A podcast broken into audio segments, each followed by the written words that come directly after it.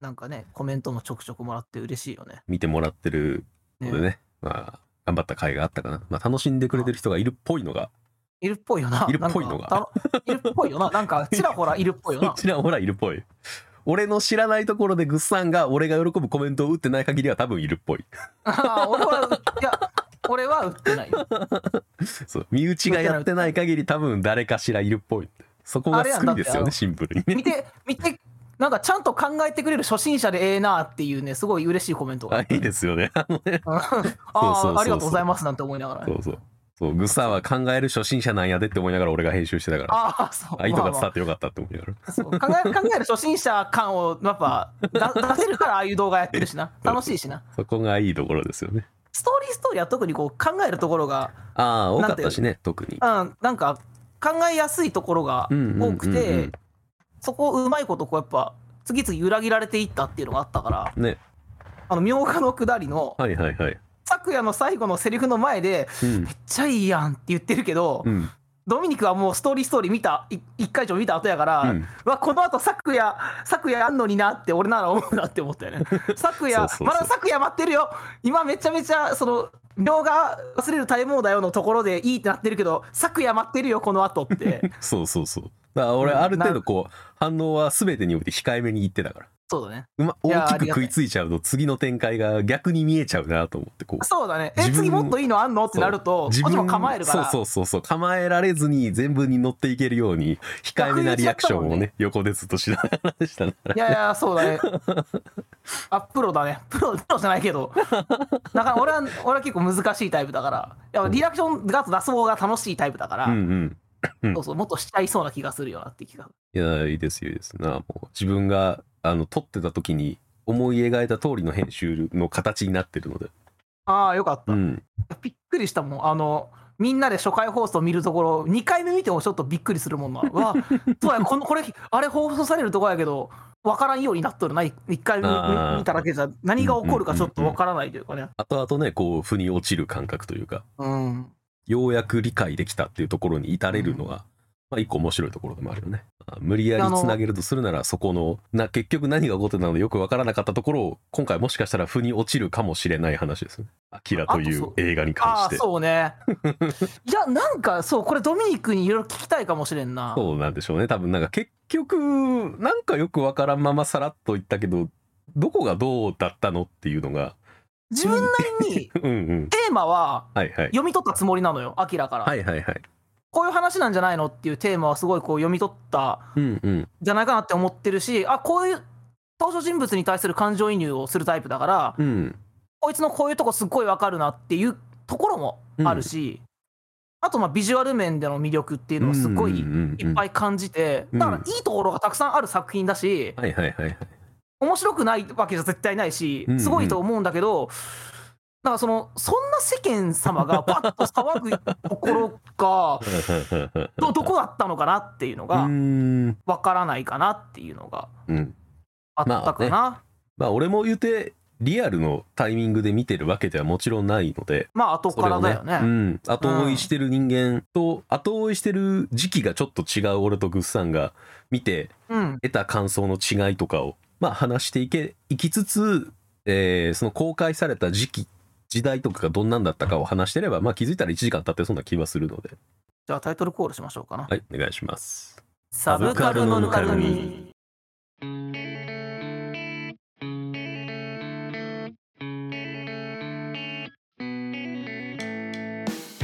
展開の違いじゃないけれどなんだろううん。受け取ったものの違いを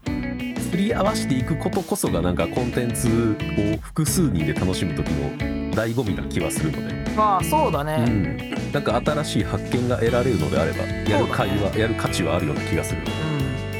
う面白そうな気がしますねん。そうだね。第31回「アキラとは我々にとって何だったのか」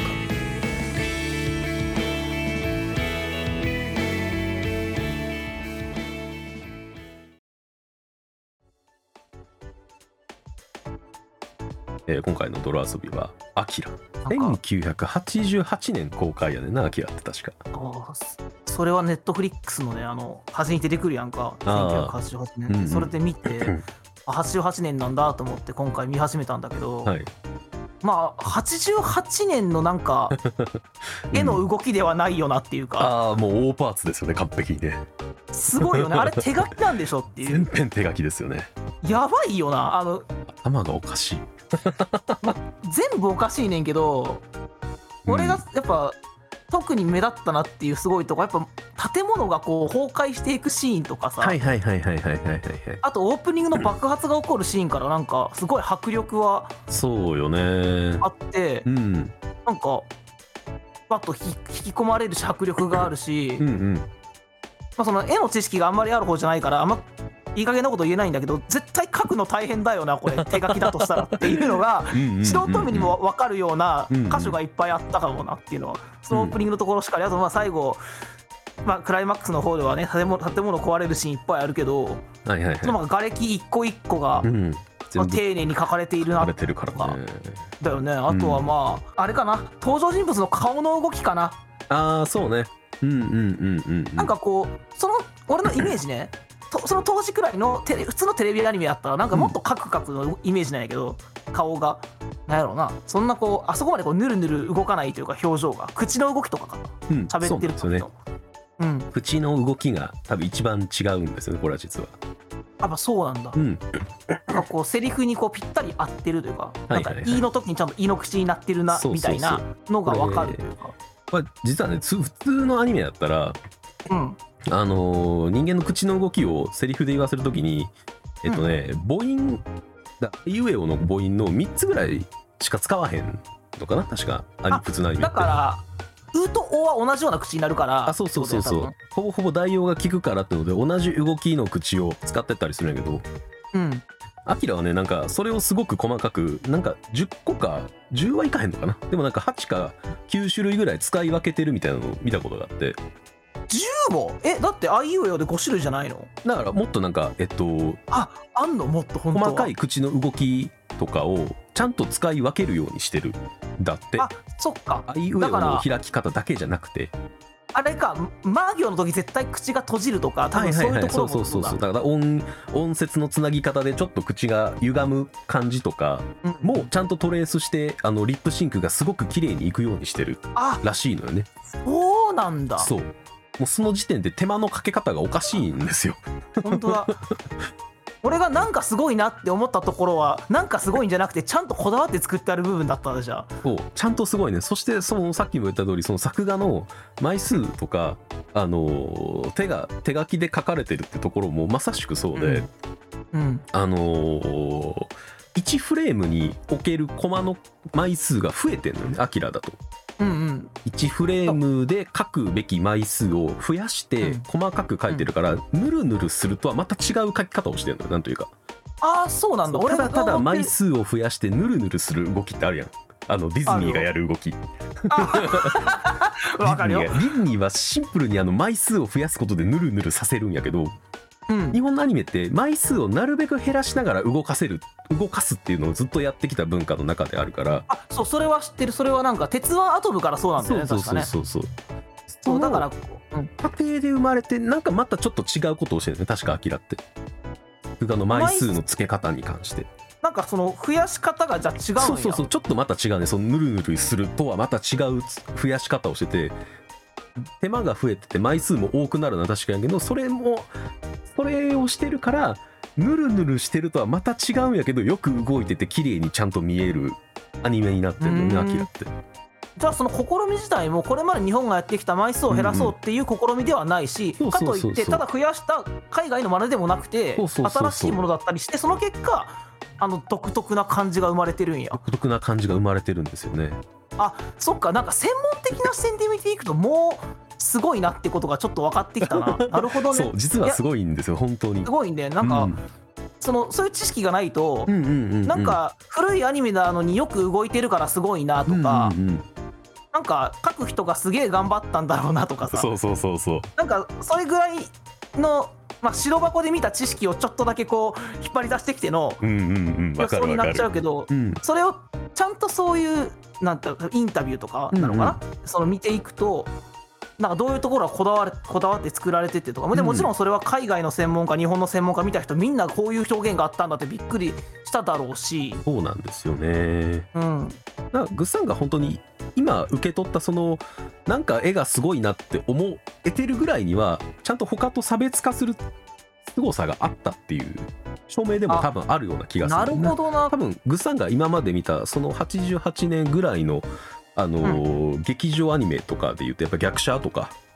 あはいはいそうだあねのーまあ、高架機動隊も、まあ、ちょっとあったけど入るかそうだねとかも入ってると思うけどまたうんその2つとも違うなんか絵の凄さだったと思うのよね、そう動き方の凄さみたいなのが。そう広角機動隊は見た時期がだから最近近いじゃん、うんうんうんもうラジオでは喋ったけどだからちょっと比較しながらだったんだけど広角機動隊のうんうん、だからえっとな7年前だっけはいはいはい7年前やね95 95年年が7年前にこれやってんねや7年って結構やん、 結構や結ね構な一昔前やからね言ってしまえば本当に、 7年前にこれができてたってどういうことみたいうな、ん、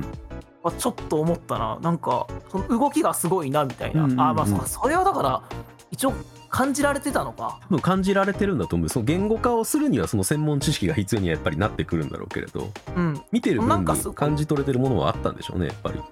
あとまあこれその見た目っていう話でつながりでいくと、はいはいやっぱこうまあ主人公のファッションだったりとか、はいはいはいはいはいあとバイクのデザインとかかな、うんこれ88年の作品で、まあ、今2021年だけどいや、うん今見ても全然かっこいいやって思うっていうかあれ売るデザインよね。かっこいいあのバイクはやっぱりこれはね、うんその前見た時も思ったし、うんまあなんかあのあのなんていうのアキラのこう一枚絵とか見ると大体バイク一緒に写ってたりすあるやん、そうねああのアキラがバイクに向かって歩いていくあのあそう一そ枚うとそかう、ね。やはっいはいたはいりあとまあフィギュア化とか多分されてるあそのうかねな、だから、うんバイクのフィギュアも多分どっかで見たことがあるんだけど、うんうんそのあのバイクのビジュアルは見るたびにあかっこいいって思うし、うん乗ってみたいなって思うしう、んうんうんうんその現実で見るいわゆるかっこいいバイクのデザインとまだちょっと違うやんかはいはいはい違うね。バイク屋さんとか通り過ぎた時にもちろんバイクかっこいいなって思うけどとは違うあのバイクのかっこよさうんっていうかあのそら鉄をも乗りたくなるわじゃないけどさロケをなんでかかっとこいいって言われるあの感じ。そうそうそうそう ええやんバイクから水あるよと思うんだけどいつもなあれ。俺じゃなきゃ無理だよとか言ってね そうビジュアルのかっこよさあとすっごい最初のシーンであのハルキアっていうさあの、はいはいはいちょっと治安の悪いバーのシーンから最初始まんねんけど、ありますね。そこであの主人公金田がうん音楽かける機械があるのよはいはいはいはい。覚えてるかななんかね CD がいっぱい並んでて、うんうんうんうんうん。ジュークボックスなんだけどそうそうそうそうお金入れるとこう機械のアームみたいなのが CD をウィーンって取ってそうウィ入ーれてうん、なんかレトロフューチャーみたいな感じそうよねなまのかなさしくね、う、なんなんだけどあれおしゃれだよね今見てもおなんかしゃれだと思うおしゃれだよね、うん絶対今あれが開発されることないし開発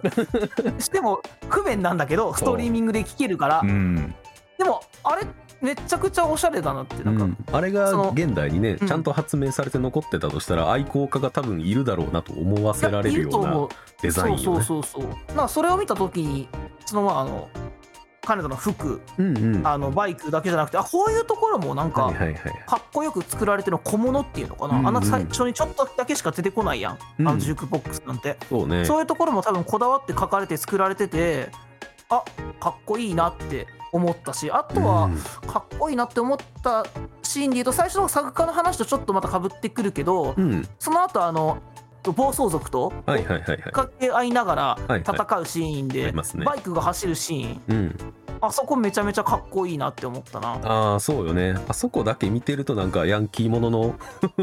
うんね部品にもちょっと見えるような気がするけどその枚数のあれなんかなあの角曲がる時がすごいかっこいいねバイクがコーナーをグッと曲があるーは時いのはいねはいはいこう傾けるあの感じねそうそうそれと、はいはいはいはいあとはえーっとテールランプっていうかなライトがうんうさん、そうそうこう引くようになってるやん、こあれがすごいかっこいいし、うんなんか速さの表現にもつながってるし、うんうんうんあそこもなんかすごい見てて、あかっこいいなってうん、確かあのテールランプが、えっと尾を引く演出のところだけ CG 使ってるんやったっけなあそこなんやもう一回アキラ見ようと思うんやってドミニクに言った時にさ、うんうん一部だけ CG 使ってるって言ってたやんか、うん、言ってたねドミニクだから俺うんどこが一部 CG だったんだろうって探しながら見てたんやけああど、はははははだから全部手書きでいく中で、うん CG を使わなあかんシーンが出てくるってことはよっぽどのところ が CG のはずだから、はいはいはい、ではい、も、俺が思う俺の目では俺が思うやばこのシーンやばい大変そうって思うシーンは多分全部手書きやねんなって思ってたけど、はいはいはいはいあそこかいあそこやったはず確か俺がマ見ジたやつではそういう風に書いてあったねこのあテールランそうプなんはだ CG を、えー、と使って、えー描かれてるっていう風に俺は記憶してますね、へーあそこかよもっとあったやろ当時の CG の初めて CG 使うから今みたいにうん、っていうまかあそうそうかなんですよ当時なんでかっていうと、あの Windows95 が出る7年前なんですよそもそもがああもそちんなろんわのけこあるとかって言おうと思ったけど当たり前や な1988年なんだからはい、なんでパソコンを使うという概念すらほぼほぼなかった時代にこ怖っそうなんですよ今あのあそうそうパソコンっていうものがみんな知らなかった時代なんですよ身近になさすぎてそもそもがーそうか今となってはもう理解しがたい概念な気がするけれど専門家の人たちが仕事で使ってるもんってことだよね当時のパソコンってそれにしてもレアな感じ逆にあ専門家の中でも一そう部の専人が門って家このと中かでも一部の人しか使ってないレベルです88年はそっかあ、うんなんかそうやなパソコンが出た時って最初売れへんかったって聞いたもんななん かジョブジョブズとかうんうん作ってうんめっちゃすごいのできたって売りに行くねんけどいやいらんいらんってみんなに言われたみたいな話聞いたことあるからこんなんわざわざ使わへんわってなったみたいなねそうそうそう話だとかかもあるらその頃だろうね本当存在はしてるけどパソコンってものがうん誰も知らない使ってない時代そうそうそうかなあもう基本は全てやっぱ手だ手書きなんですよアニメって全部あー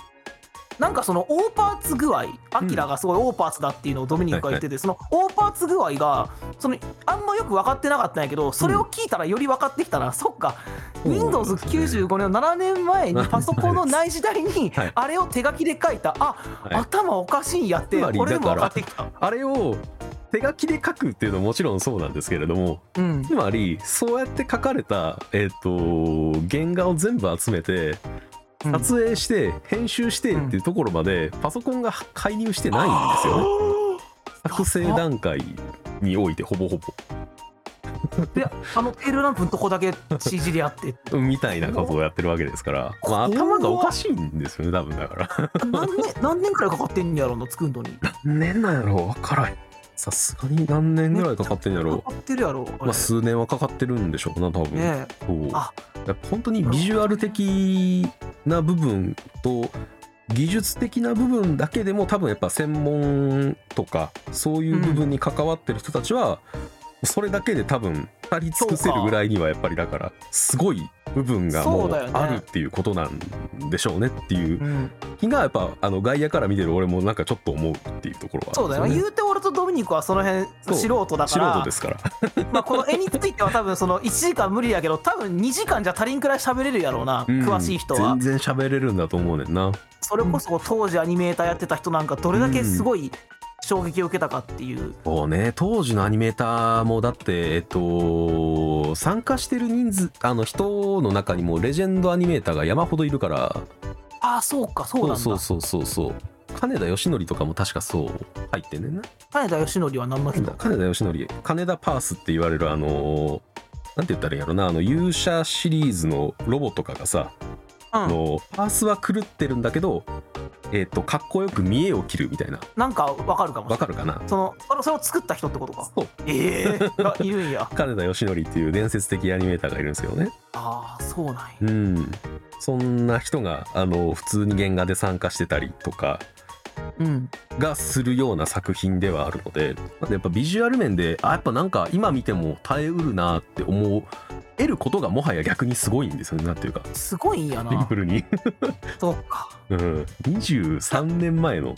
33年前かそう23年前じゃんそう33年前そうあ33あ年前の33年前33年前に作られてるものが今見てもかっこよくうわすごいなって思えるビジュアルで動いてるってそれだけで多分すごいねんだ多分そうか33年前のテレビドラマを見たうらんその感想で出てこないと思うね、出てこないと思う ダ古いサいななっっててな思んうねと思んうそ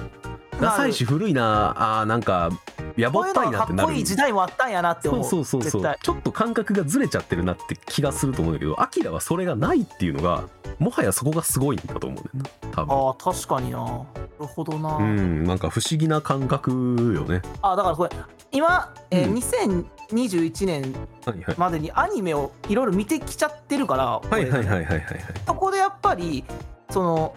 いろんなこう作画がすごい戦闘シーンがあるアニメとか、はいうんうんすごく枚数かかってるんだろうなってアニメをまあ、うんそのアキラより後の作品をいっぱい見ちゃ見てきちゃってるからう、んうんうんなんかそそういうの見てるとそことこう比べちゃったりするけどそうそこと比べられる,、られること自体すごいんだなってことを今そう言おうとしてあるそうそうそうそう比較対象にあが上げられる時点でもはやすごいというそうだよとねころなんでしょうねそそ多分あ古くないっていうのがやっぱ普及の名作とか言うけど古くいない、こう廃れないみたいな部分がきっとアキラにはあるんでしょあうるねビジあるんだとュア思ルうビジュアルの点でそれがあるっていうのはやっぱりシンプルにすごいことな気がするよね多いなビジュアルは絶対廃れていくものだしうん古く感じてしまえて当然のものではあるはずなんだけどいやあるもんだって昔のドラマとか見て内容めっちゃおもろくても、うんうんあ肩パッド入ってるやんっ そうてそう思ってしまうやんビジュアルで頭に話が入ってこないみたいなねそうな何その髪型とか思ってしまう時あるやんやっぱりワンレンとボディコンなあそうそう当時これかっこよかったやんとかこれで街歩いてはったんマジっすかみみたいな思うけどそそうそうそうれないもんなそうなのよねなんか金田の服装はまあもちろん今の最新のファッションではないんだけど、うんうんうん別にあれを着てる人がいたとしてもいてるキャラがいたとしても、そういうキャラなんだで確立してるそうというかうんなんかフリッとは全然ならないうんのよねあーその感覚をあのあれを古いと多分目の前に現れても多分そのキャラクターとして古いと思わないよなっていう感覚をもしかしたら、アキラで俺たちは受け入れてるのかもしれないよね。あーなるほどうんね、うんうん、それがあるからアキラは古臭くないんじゃないしてアキラを見て、うんそれが成立してるっていうのを知ってるからそこが受け入れられてるという、ああなるほど、うん、そうかもしれんなかもしれないねもしかしたら。でも他のそうかアキラのその動画面白かったかわからんかったみたいに言ったけどここうんは良かった、ここは良かったの部分ってもしかしたらうんずっと伝えていかないものでうんうんうん、今これから喋るビジュアル以外の部分もって話なんだけど、これドミニク共感してくれるかわからんけどすごい俺は哲夫の気持ちがちょっとわかるというかあの、はいはいはい、あの金田に対するあのうん複雑な気持ちってね、うんうん、なんか有史以来人類が抱えてるものですよね。すっごいわかるのよね。 うん、劣等感と戦望とみたいなねそうやねんあの入り混じっずてるっあのとお感じめえが目障りだったんだよって言うねん口ではでも絶対そんなことない最後にうん思い出すのは自分がいじめられてる時助けてくれた彼女だったりするっていうう、んやっぱ憧れてるからこそあのバイクうんが、あれが多分金田のバイクじゃなかったらうん鉄道はそこまで執着しなかったんじゃないかなって思うのよね、うんすごくこう憧れの存在で叶わないうんうん自分がこう上に立ちたいいや並びたいみたいな、そうやねあのみ感覚見返したいけど追い越したくないみたいな追い越され自分が追い越せないような存在だからこそ憧れるっていう部分もあるだろうしね。なんか俺は個人的にそういう体験をね身近でしたことがある気がすうるんのよね、うんただ実際ちょっと似たような感覚を持ったことがあってうんすごいかぶったなあの、うんうん途中金田のバイクパクってさ、うんうんあの敵の暴走族に襲われちゃうやんあうのんうん香織ちゃんと一緒に、はいはいはいあそこに金田が助けに来て「どうしていつも助けに来るんだよ!」っていうあのああの感覚と かなんかわかのなーっていうかーうんどでも助けてもらわななんともならんかったくせにそそうそうそうの自分が一番情けないんだけどそうそうそれをそねうこうほぼ八つ当たりみたいな形で言ってしまってっていうそうで力を手に入れた時にそこに溺れてるってなるんやけど今度はお前が俺に頼れよって言ってしまうはいはいはい感じというかね、うん、なんかそうこの関係性はなんかやっぱ本当にずっと、うん確かに普遍的な部分よねうんテーマとして、あの有名なやり取りあるやん「3をつけろよでこすけ野郎」っていう、うんあそこってすごいなんか有名なシーンでうん、うんあのまあセリフがすごく印象的だっていうのもうんあるし俺はなんかキングオブファイターズでパロディにされたみたいな感じなんですよ そう ね傾パ向ロはデなィいっていうなかもうまいやままるまるパクったんだよねそう声丸同じ人にして丸丸パクリやったからあれはあの作品以外出れなくなったんやからあいつはあそうそうあ の除されましたそれ以降で出てないんだよねそう普通に著作権違反がなんかでダメなんだよねさすがにやりすぎってなっちゃったんやけどそうっていうのもあってあのやり取りが有名っていうのはあったけどなんかあそこに集約されてる気がすんねん,、うんうんうんうなんんかこう金だっていうあの金田に対する気持ち、はいはいはいはい熱の入った気持ちと、うんやっぱり金田にとって鉄夫って対等じゃなくて下だから3をつけろよでゴスケ野郎になるしとか、うんなんかあそこに集約されてる実はそういう意味でもすごい名シーンなのかなっていうのは今回改めて見てうん思ったかなだからそこの部分もなんか、なんか俺部活とかであると思うねんか部活の先輩とかであーああるんじゃないかなって思うんだけどはいはいはいはいとかあと普段つるんでる友達同士とかでもあるんじゃないかなって思うねん、子供特に子供の時多いと思うねんけどまあ10代は特に絶対あるわなうん中高はやっぱそれこそだからあの鉄夫との年齢の時が一番多いのかもしれないうんけそうだとど、思うようんああいう感情ってやっぱり俺だけじゃなくてあのたくさん味わった人がいるんだろうなって思うし、うん今後今後の男子も絶対そういう人は出てくるだろうもしちなろっんていうもちろんそうだからそこも古くないよなって思ったそう今な考んですえよたら、ね結局なんかそのアキラって、うんまあ、超能力うんを操ってすごい近未来の世界で、えーすごいなんか世界全体がちょっと暗くて暗く落ち込んでてその中で、あの溜まってる鬱屈とかが超能力とかと結びついて世界が危機に瀕する物語みたいになってはいるけどうん多分あのその物語の言動にあるのはまさしくその劣等感をうん身近な人間に感じる感じた時にどうそれを発散したらいいのかっていう、ずうんとあるテーマをやってるわけで。で身近にいる人間に劣等感を感じたことがない人間は多分いないと思うよね。いないうん、でか特にあおるよな日本は絶対そうやね。あなんでかっていうそとうちゃうよ中学高校で制服があるから。おう俺はあのアメリカのであの高校生とかと話した時に一番おう印象深かったのがうん日本って制服があっていいよねって言われて「えなんで面倒くさいだけやん」って言ったら、うんあのー海外ってあんま制服なかったりするよねハイスクールとか普通に中学とかなもんか、うん、ホームドラマとか見てたそらうそうそうなんだろうなって思うよあるね。やんでうん、あれ私服であることが何が問題になるかっていうと貧富の差がすごく分かりやすいんですよそっか。はい金持ちの子はそれ切れなく着てくるしってことか。そうなるわな。非常にそこが分かりやすくなってしまうからあのー、う差がすごく如実に出てくるから、うん、なんかあのその階級を受け入れやすい構造では一部あるような気がするんだよね俺の感覚としては。だから、もうしそっょうかがねえ。わあそこはもう全然違うやつだからっていうそのあ割り切れるようになってんだ割り切れるようになる。るかなと俺は思うねんかでもそれが制服があるとあ制服があって同じそういう服を着て同じクラスの中で座ってて、うん。うん、同じ年のやつが横にいるのに横のやつはすげえよくできてて、なんで俺はできないんだって感覚がすごく味わいやすいような気がするんだよな。はあ、なるほどね。なんとなく俺の俺の考察というか俺の感覚的にははいはい。なるほど。で10代のうちにそれを経験することによってうん。劣等感がすごく生まれやすいからそれをなんかうまいこと物語として消化したいのがアキラなんかじゃんっていう気うがん、してそる、れはなんかやっぱ海外の意見を聞いてその知ってるっていうのならではの意見だね、日本でずっといるとうんなんか気づきづらいような気がす気るづきにくいね俺もそなんれかあ聞いってて当初ためてり前だしそうそう、それそれがな劣等感につながってるなんて俺も今聞くまで思ってもいなかったね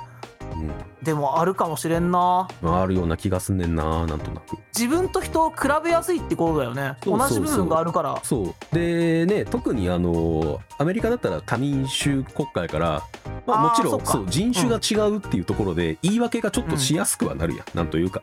自分にとって嘘がつきやすいというかまあ、例えば実際例えばうん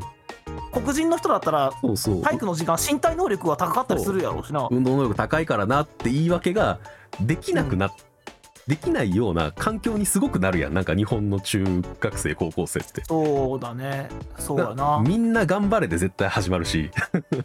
うんそうで、まあ一授定業のもラやインっ超えなぱいりとなんでできないんだって言われるしなそうそうそうそう上からもすごい言われちゃうもんなそうああそうかそううちはうちよそはよそって言われるけど絶対比べられるし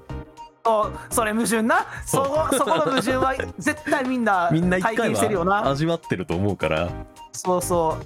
で、やっぱ公開アキラが公開当時の88年ってそのバブルでめちゃくちゃみんなが盛り上がってるけどうん忘れかけてた劣等感みたいなのを刺激されたんじゃないかなみたいな感覚もちょっとあるんだよね。うーん面白いなうん、俺のあ俺の当時の勝手な考察としては。いやいやいい全然いいなんかその最初何がそんな評価されたんやろうからどんどんあいろんな面白い見方が今加わっていってうん、面白くなどんどん面白くなっていってるアキラが、すごくなんか当時の世相とか、うん、昭和が終わってっていうところとかでうんうもん経済は盛り上がってってるけど、なんかあのー世界的には第3次世界大戦があるみたいな風潮がどんどん出てきたりとかして。ああそうかそうかそそううそう実際第三次世界大戦がアキラの中ではあってうだもんんな、そうそう、うんあれが実際起こってっていう世界線ではあるからそ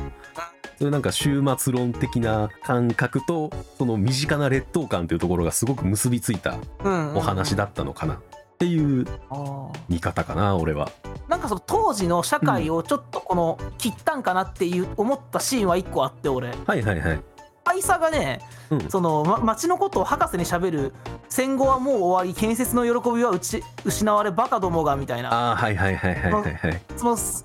ネオ東京のことを言うシーンなんだけどもしかしたらこれ当時の社会のことを言ってたんでしちょょうっね。と言ってたんじゃないかなって思わせられたかな。高度経済成長期が終わってみんなが頑張って何かを作ってたところにただバブルだってだけでお金を儲けてるやつがいるみた いな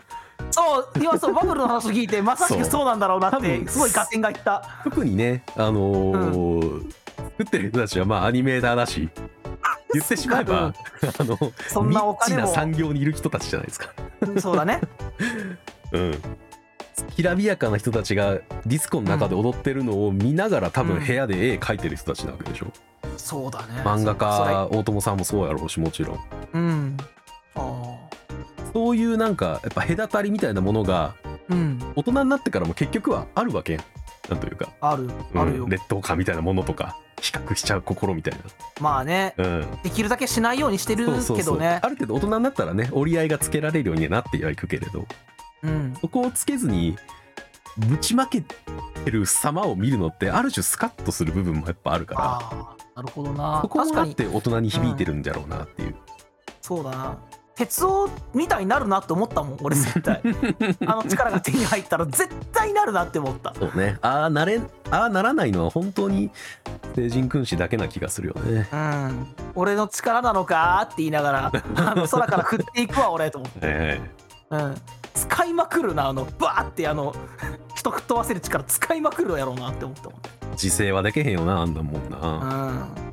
なんかそうビジュアルの話で一個思い出したんで言うとうんその悪役、まあ、要は哲夫が悪役はいやはいはいポジションで言うと、うんがマント着てるっていうねはいはいそうねでそのマントをあの自分でで作んねんなそうそうそうあそうの旗みたいに破ってね、うんなんかそのヒーローになった自分みたいなことなんかなっていうかねその、それを表現のしたのかな、その自分がヒーローになったってことをあれではいはいこはいはいう表現したくて破いた象徴的よねあれもそうそう、まあ、印象に残ったなそこはすごくうんどうなんかなこれはちょっと話それるかもしれんけど今の子供どうか知らんけどうんやっぱ俺が子供の時はヒーローごっこしようと思ったら風呂敷的なものをやっぱ巻いてた もんでそうねなびあくのも階の段かがらジャ必ン要プしてだ飛よべる飛べる気になってたから、はいはいはいはいなんかあその当時のヒーローとは関係なくいやマントっていうのはそのヒーローまあなびくものってさ、ヒーローの象徴みたいなそうねだからあの仮面ライダーマフラーをつけててみたいなさ、うん男の子って動くものが好きだからみたいなのもあって、うんなんかそういう説もあるらしいけどなんかやっぱマントっていうのはその一個ヒーローの象徴だからうんうんだと思ってるのでだからそれをこう鉄道が自分で作ってきてそれでこう街を練り歩くっていうのはちょっとうんこう、見非返して悪役やだっけたどぜっていう感覚があるんでしょうねまあでもやっぱそのスーパーマンと同じ赤いマントやったりするから、ね作ってんのが、うんうん、そういうのもあってなんかちょっと印象に残ったなっていう。うんシュワルで言うとやっぱあの子供たちかなうんはいはいはいはいグロテスク幼稚園って呼ばれて るあ呼のばれてんのいやあのグロテスク幼稚園は俺が言ったグロテスクな幼稚園じゃないかって言ってあたはいなんか偉いやつらがうんうんあれを陰で作ったのはあのグロテスクな幼稚園だけじゃないかって言ってたあのグロテスクな幼稚園の子供たちのビジュアルってやっぱ声だよねそうねあの外見でねちゃんと声は子供っていうのがやっぱりアンバランスさが気持ち悪さをより引き立てて気持ち悪いよね、うん声めっちゃ可愛いからさ可愛いって言いそうになんねんけど気持ち悪いよねうんうんなんかあのあの感その感覚もなんかなかなか他ではないものかもしれないもしかしたらそうよねあの明らかにこうお話の流れ的に肩入れをしなきゃいけない人たちのはずなんだけど肩入れしたくなくなる感覚がそ同時に湧いて出るというかいやそうやねんな絶対いい子たちやんだってそうねいやで実際いい子たちやったしなそう頑張ってくれたし最後 ただの被害者ですからねそうすごい可愛いそうわわ何もしてないねんな悪い大人たちに招集されて、うん訓練させられてあんな見た目になって最後はね世界のために頑張ってくれてってうん、でもやっぱ気持ち悪いもんなうんうんなんか、なんやろなんかバットマンの時に見た目だけでヒーロー好きになったみたいな話が出たけどさ、俺 が。なんかみ、ねえあんだけ頑張ってくれたらやっぱ気持ち悪いなっていうのがうん最初に出てきちゃうっていうね。うんうんうんうん。やっぱあの見た目だったらしゃがれてほしいもんね、声 はね。あーだからなんか本能的に人間がなんか持ちうる感情にすごく、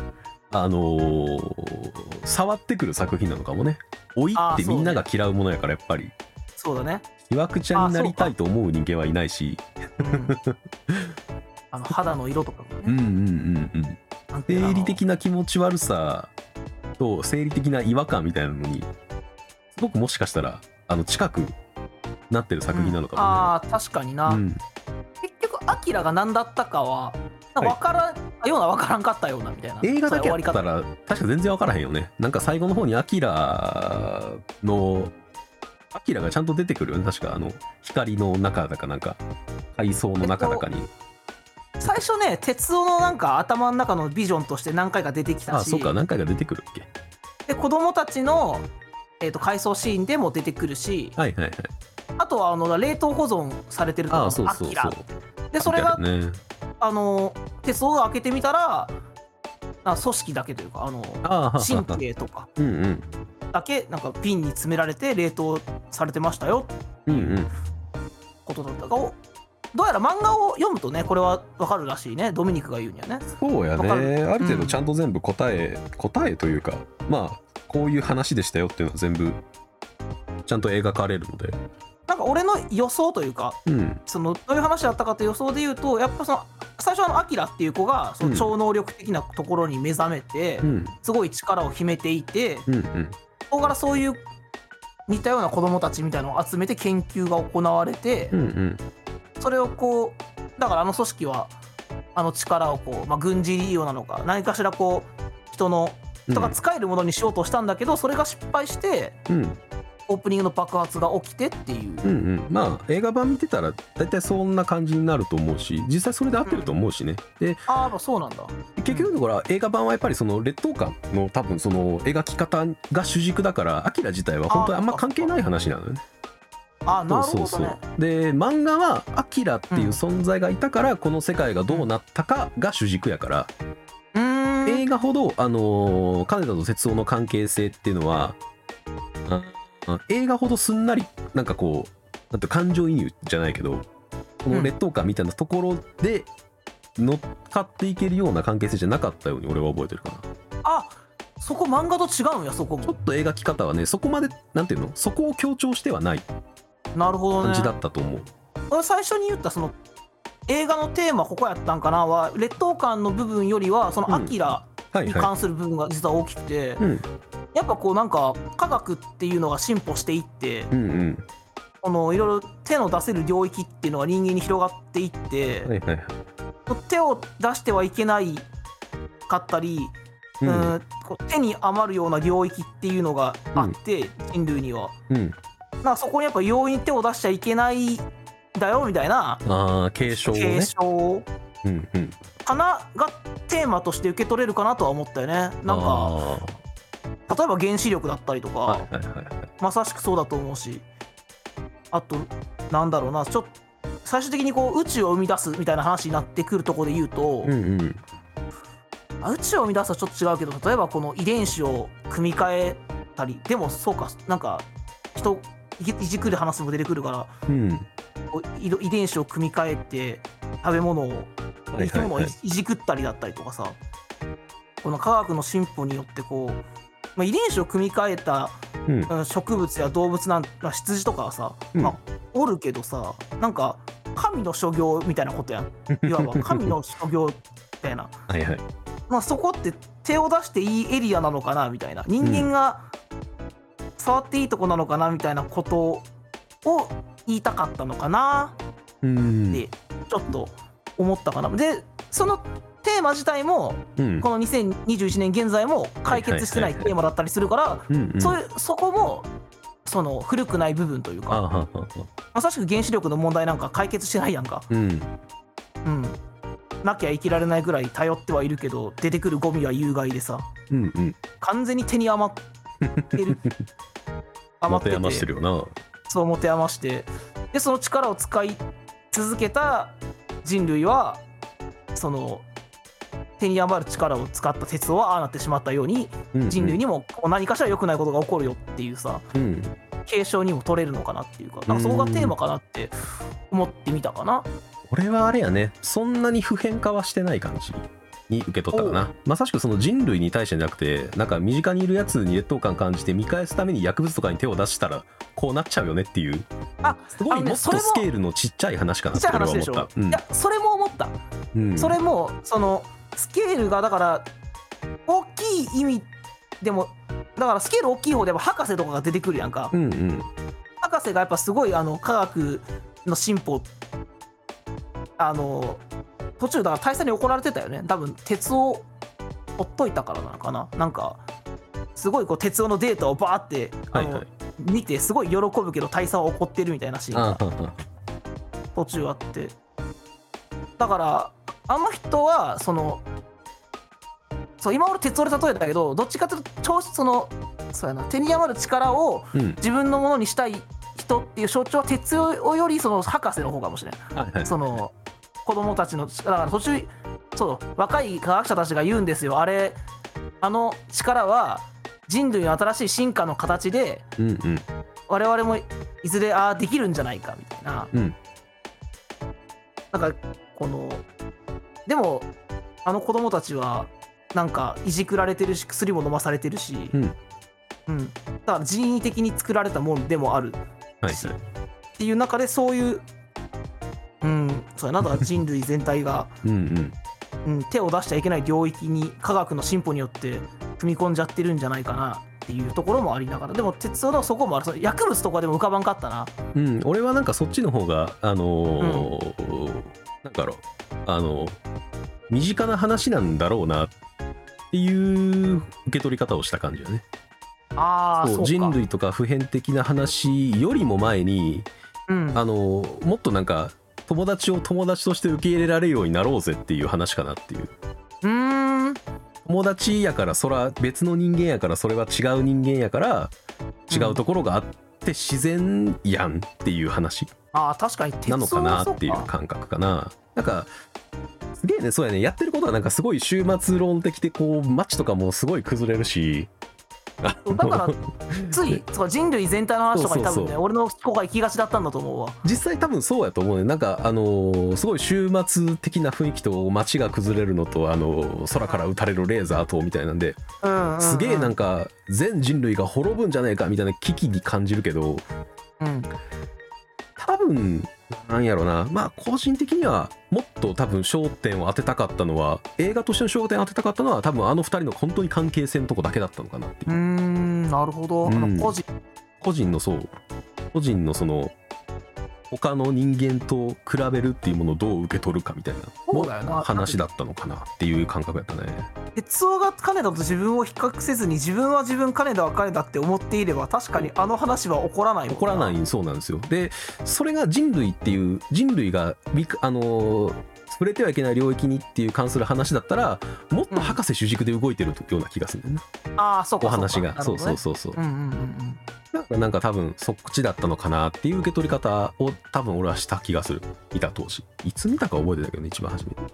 自分が自分って思えてたらこうだっただろうなっていうシーンいっぱいあるよなさっきのあ「なんで助けに来たたんだよ」っていうシーンは「ありがとう」って絶対言えるはずだし、ああねえうんうん力を手に入れた後でも、うんえー、と助けに来た金田と一緒に逃げただろうし、あんなおめえもいたっけなって言って金田に力を使うようなことはなかった、だろうよねだからやっぱ今とそれはやっぱ今と当時とで時勢が違うってのも大きいんやろうね当時はやっぱ突っ張りヤンキーがいっぱいいた時代でしょうか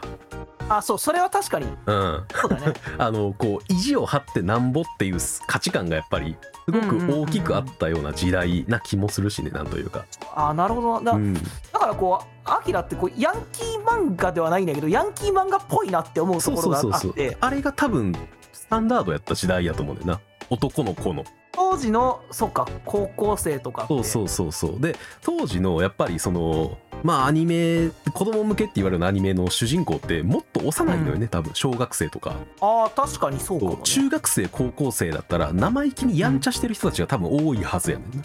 うんうんうんでうん俺の感覚ではあるからそこもなんか踏襲してるというか踏まえてるような気はするようーねんなるほどなうん、なんとなくのまあ当時を知らないから感覚でしかないけれども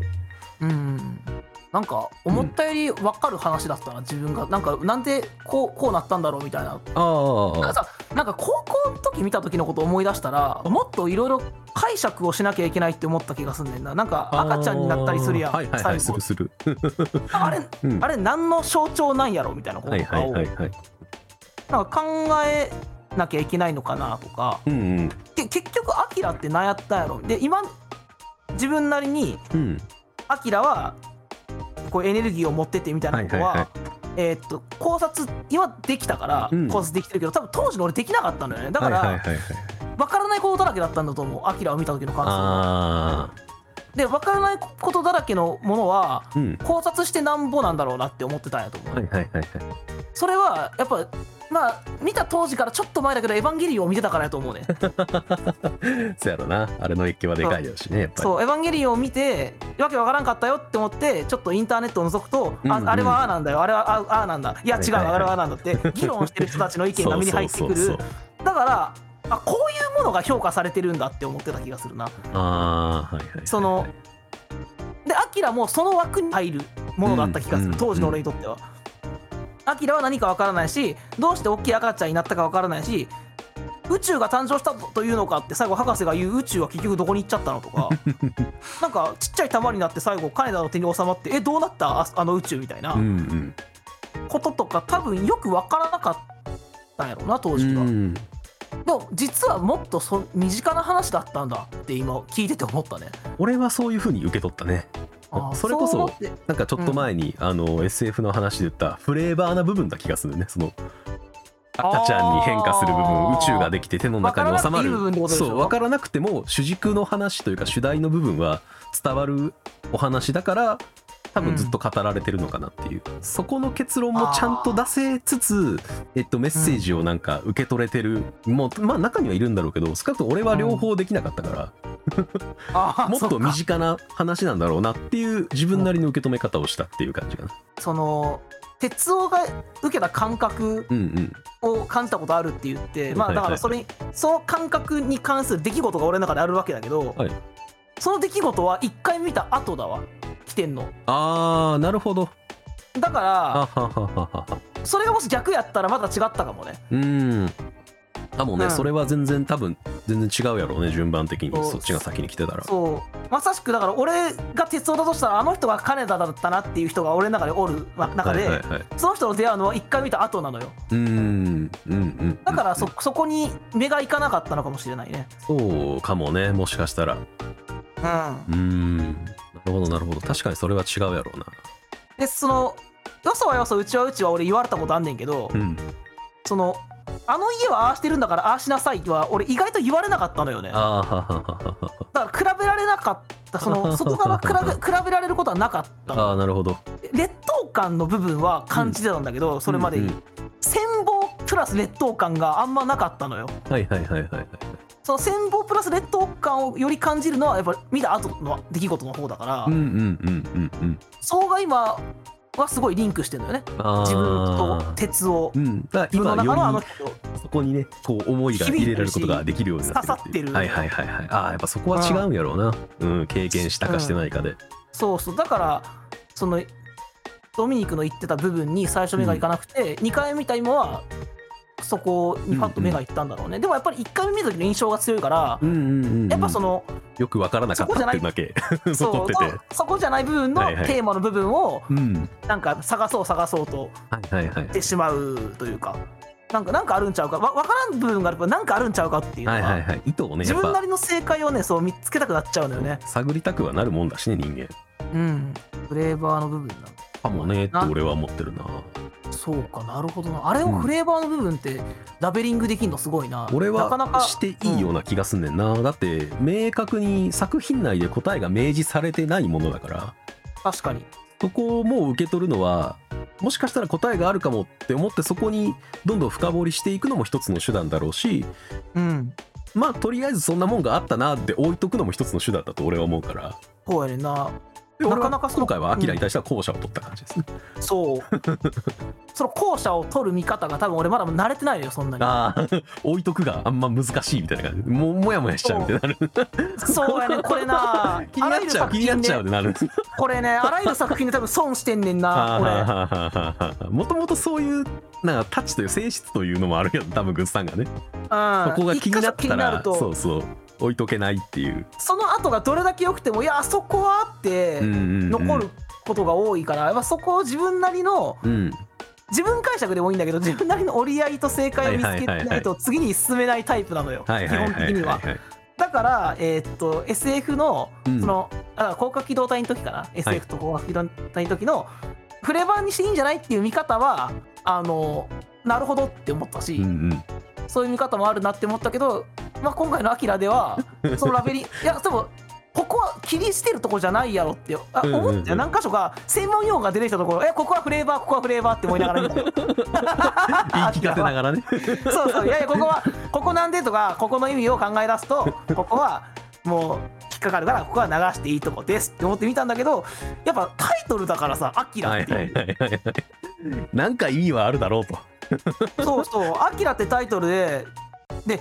やっぱ途中見てる時の感想という感覚としてはさ「うんいやアキラって何なん結局」っていう部分はいはがいはいはい大幅に俺の興味を持っていってるから、はいはいはいでもこれ見てる人みんなそうじゃないアキラあの会議の時もさやたら「アキラってカワードが飛び交って思いますねであのなんか大角うんあアキラ様みたいなあのはおいはいばはいあちゃんがねい来ますねそうみたいなしてる シーンいますねでアキラ様って出てきてさ、はいはいはいでもだからアキラって何何なんうんっていうじらしの時間がずっと長いから、うんだこの辺りがやっぱあれやね原作と映画との難しいところだったような気がするよねうん原作ではそっちが主軸になってるからもちろんそれを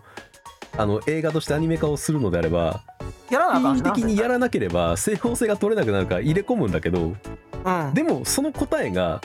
漫画では最後の最後で出るけれども映画ではそこまで描ききれないっていうので、なんかうまいこと折り合いをつけようとした結果アキラのなんかその匂わせた部分だけ映画に残っちゃいましたみたいこなっちゃったんや な感覚が俺はしてたね。なるほどね、うんそういやだから漫画はね読んでみたいんだよねああぜひ読んでみてほしいですね。うん、だって気になるもん6巻か。短いしねうん6巻7巻かな6巻7巻うん多分それぐらいで終わってる気がするし、あと今言った俺が祈祷してたおばあちゃんすごい重要な人物らしいやん、そうそうそドうミニそうクすげえ重要人物やからあっさり橋から押していった ねあのおばあちゃんそうそうそう一緒に助け言う橋とて一緒にガー崩れてったけど全然あんな崩れ方で昭和の退場していい人物じゃないからねないや漫画版ろでそうそうそういや映画だけ見てるとだからなんていうのこの新興宗教はいはいの教祖みたいな、そうあアキラっていうものを偶像的に支配あの崇拝するとこのボスのおばちゃんみたいなイメージしかないから、そそうあのおばちゃんも関わってくるんやろがっつりう上がってきますね正体も気になるしなあのおばあちゃんの そうそのあたりもねすごく面白いお話でもあるのであーそこは面や白いっなそぱうぜひ見てもらいたいところよねまあ本当になんか「アキラっていうもので2回楽しめるというか23回ぐらい楽しめそうよねだからあー映画をそそうだねのなんかねそのビジュアル面で見てもそうだし末論的な見方をしてもそうだしだからそのうん鉄夫と金田の関係性だけで見ても面白いだろうしでそれと漫画の違いとかを見てったらより面白くなるだろうしそうだねずーっとだから30何年経ってまだ言われ続けてこの前もなんか 4K リマスターとかがやられてたのはあそうなんだみんなどんどんまだまだ噛めるわっつって噛んでんでしょうねあそう だねまだ味なくなんねえっつってあー30年経ってみんな噛んでるんだと思うまあ、鉄夫と金田の部分は俺まだまだ噛み続けられるかもしれない、うんこの先なんか今こ続こけでらパッれるでしょとうね。今見た直後すぎて出てこない部分うんうんうんうんが後から見返した時にあここってこうだよなとうんかうんもっと出てきそうな気がするしうん。で今後自分がこれから先生きていってはいはい。そういう経験あ鉄道みたいな経験をもう一回してはあはあはあはもう一回アキラ見て見るみたいなことにもなるかもしれんなああーそうねまた立ち戻れる、うん、ものなのかもしれないね。反面教師じゃないけどさとそうこうは反なる面ま教いっ師ていう怖いなこうはなるとこって思いながらまあちょっとなっちゃうんだけどみたいなねなっちゃうな それがまあね人間でしょうからそう人と自分を比べるっていうのはな、うん意味ないことなんだけどねそうそうもうやめられないもんだとは思いますよねこう比べようとしてくるし世間もそうそうそうそうそうなんかね仕方がないんですよねこれはね仕方がないね 本当にどう折り合いをつけるかのお話って感じはねそうだねまあでも哲夫の年齢の時無理やな絶対俺は10代でね10代でそれをうまくやってのけろっていうのはまあ無理難題ですよねうんたらその年から出勤してなきゃ無理やわそうそう、うんだったらね10代でそれを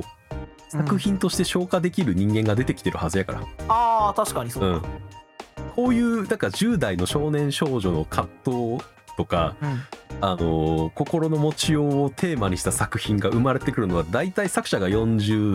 4030とかなってからだから10代の頃でみんな整理できてないんだと思うんだよな俺は。3040になってからやもんなそうそうようやく整理できてあれってもしかしたらこういう答えだったのかなって思ったからそれが作品として消化されてる気がするからみんな10代の時は消化できてないんだと思うねんな。って考えるとなんかアキラ見た時期俺ちょうど良かったんかもしれんな、うんその鉄道的な体験を俺がしてからねだいぶ経ってるから、うんうん見た直後だったらまた違ったかもしれんなもっとごちゃごちゃした気持ちになったかもしれんうし、ん、ねよりなん鬱か屈した感じになってたかもしれないし。かもしれないしもうその自分と鉄道リンクすらできなかったかもしれないうんねなんかはい今はいはい客観的にうんうん、ある程度、当ね、時の自分と俯瞰して、そうそうそう鉄を比べることができるからこそうん、なんかわかるなっていうところが出てくるけど、ああそうだよね見る側もそうだし、まあ、作る側もそうだよな、それはうん10代の時ああだったよなああいう時あったよな、うん、作品にしてみようってできるのはそう大人になったからなんだろうなうんそうな気がするよね。 だ鉄夫はだからどうしても助からんかったんやなあのバイク事故にあった時点でそやな、まあ、そこまでの積み重ねもね、俺たちが見てないだけであったんだろうし、まあまあそうだね、うやん、そこも含めてって感じなんでしょうね、多分。っぱこう感情移入するとさなんかうん、自分なりにどなんとかして助からんかったかなかわいそうやなって思ってくるのよあ、 はいあああなってしまったのは仕方ないとしてはいはいはい、でもは仕方ないだからあれは鉄夫が悪いはもうなしにして、うんうんうんうんなしにして、うん、なんとかならんかったかなって思うけどあの事故にあった時点でもうい。うん、ああはなってしまったかもしれんしもしかしたら何か違う事件で事件が起こって、ね、きっかけがまた別に起こってるだけかもしれないしね。そう金田への気持ちが爆発して何か良くないことをしているかもしれないし、うん、まあああなる運命だったんだろうなって思うと悲しいキャラクター やなすごくそうね、ものが実はなんかね、悲哀に満ちたキャラクターではあるよね。うん、なんかゆどんどん好きになってきた哲夫のことをそう意外とやっぱねなんかすごい頂上決戦感があるからなんか人間味ないように見えてるけどめちゃくちゃ人間臭いよねや人っ間ぱ臭いね主要人物2人ともがここがやっぱ俺ね面いや白みでもあもる金田って金田人間臭いけどあ人間臭いねんけど、うちょん、っと頂上的な陽キャじゃない金田ってあー今見ると多分そうなんやろうな当時はなんああーかそうかこれ当時だからと多か分あるん当か時や当時ああいう仲間内でつるんでリーダー張るっていうのはああいう人だったんだろうなって気がするよね俺はなんかもうだいぶピンチというかさうんだいぶ友達もおかしくなってもうてだから山形かな友達のシーンでうんうん鉄道もおかしくなってっていう状態の時もちょっとコミカルなこと言ったりするやんはいはいはいなんかうん「あれ?」とか言ってなんか、うんこいつち症状的な陽キャやなって思って見てたのよねうんうんだからこういう部分があるから、うん鉄道とはある意味相入れなかったんだろうなって思うんうんううんし、うん次元がちょっとね違うそう ところにいる感そじはあるよしてね。金田は鉄道のことがちゃんと理解できないんだと思うあ、そうそうそう。生きてる世界が本当に違う気がするよね。二人そともうが。やね見てる景色が違うのよねあの二人ってう。そうやねんうんな、なんかでなもんかあそっか今でもなんかちょっと通用する部分ではあるような気はするんだよね。なんかうんうんあの営業マンでバリバリやってるなんかベンチャーのあ確か社に長とかが見てる世界と多分俺が見てる世界絶対違うだろうしああそいう風には生だきれないなって思うのと同じ感覚だと思うんだよねから確かにな、うんあ金田は人間臭いけどやっぱ自分とは違うなそうそうそうそうだから俺鉄を寄りだなって思うあらそ今う見そててうそうオタクはやっぱみんな鉄夫によると思うよ寄るなそうそんな気がするだからねあの最初に鉄を助けた時にも分かってんねんな殴りに行けないからないじめっ子のことを、はいはいはい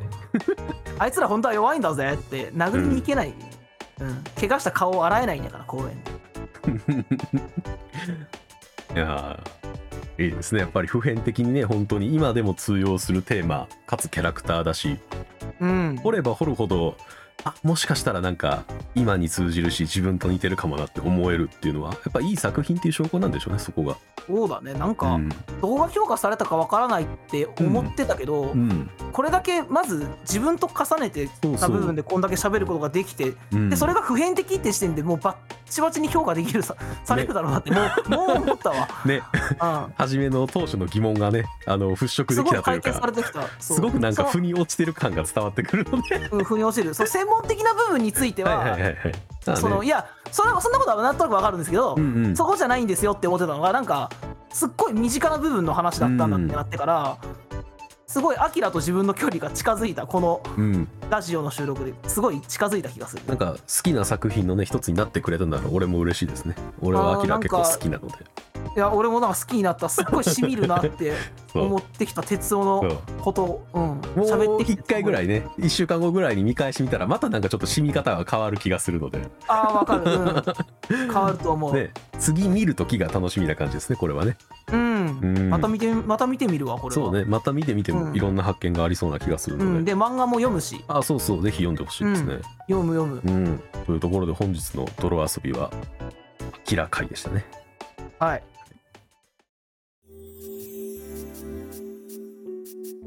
やっぱりたっぷり喋りましたねそうだねなんか意外とこんなに思ってることあったんやってう思っんたうな、んうんいやいやアキラをねやっぱオタクが見て受け取れないものはないんですよ俺はうん思うんですけど、びっく りした俺な途中ないかもしれんなと思ったけど意外とあるなあるこんなにあったんやなアキラを見てねいろんな作品をもしもちろんやっぱ見て見た上でアキラを見たら受け取れるものが山ほどあると思うねんなあの作品は。確かにまだだからドミニクの方がよりこここうとかありそうやしねうん見てるもんが多いからまあね、もしかしたらあるかもしれないしだからそれぐらいやっぱね本当に根底のテーマにあるものがいろんな人に刺さるうん作品なんだろうなって気がしますよね。そう最初見た時になんか、あのアキラって芸人にもすごいファンが多くてうんうんうんうん。あの今田耕司とか東野耕司とかアキラは好いきなはいのはいはいはい。であのテレビで語ってたのよ多少あーで島哲夫の話とかしてて、はいはい。なんでその前見た時はどうしてそんなに島哲夫のことが好きなんだろうってああ。力に溺れてうなんか、うんうんあまあ青臭さもあってうん見た時俺10代だったから、うんうん多分ね今とした視点が全然違ったんだと思うけど、うんそのなんか哲夫の思ってた劣等感置かれたけど戦望、なんか置かれてた状況とかをすっごいちゃんと俯瞰的に見つつ、うん今このラジオの収録で自分とがっつり重ねることがまたできてあー哲夫って好きになれるキャラクタうんーなのがすっごい今分かったし俺好きになった本当にうん腑に落ちた感がやっぱするよね。腑に落ちたなるほどなって思っそたうどうして哲夫のことをみんな好きになるのか分かったすごいよねどんどんこう収録を通してグッサンの中に鉄夫が染み込んでいってる様をいやー横で見させてもらってなんか面白かったですねいやー染み込んだななんか本当に思い出すもん自分のことうんなんか昔の自分のことをそうなんだよなって叶わない人っているんだよなってね、うんうんうんそうそれ比べても仕方がないんだけど近くにいると比べちゃうんだよ なよく会うよく会うたりするとねうん比べちゃうんだ見る話ですな本当だかうんそういうしみるねら大人になるほどやっぱりどんどんどんどん愛が増してくる作品なのかもねうん年齢を重ねるごとにうん確かにそうかもねうんいやいいですねまた新しく作品の魅力を発見できたというところでああできてよかった、はい有意義な回でしたこ いれやよ僕かにったですよとかてったですははいではというところで本日もご視聴いただきありがとうございましたうんありがとうございましたお疲れ様ですお疲れ様です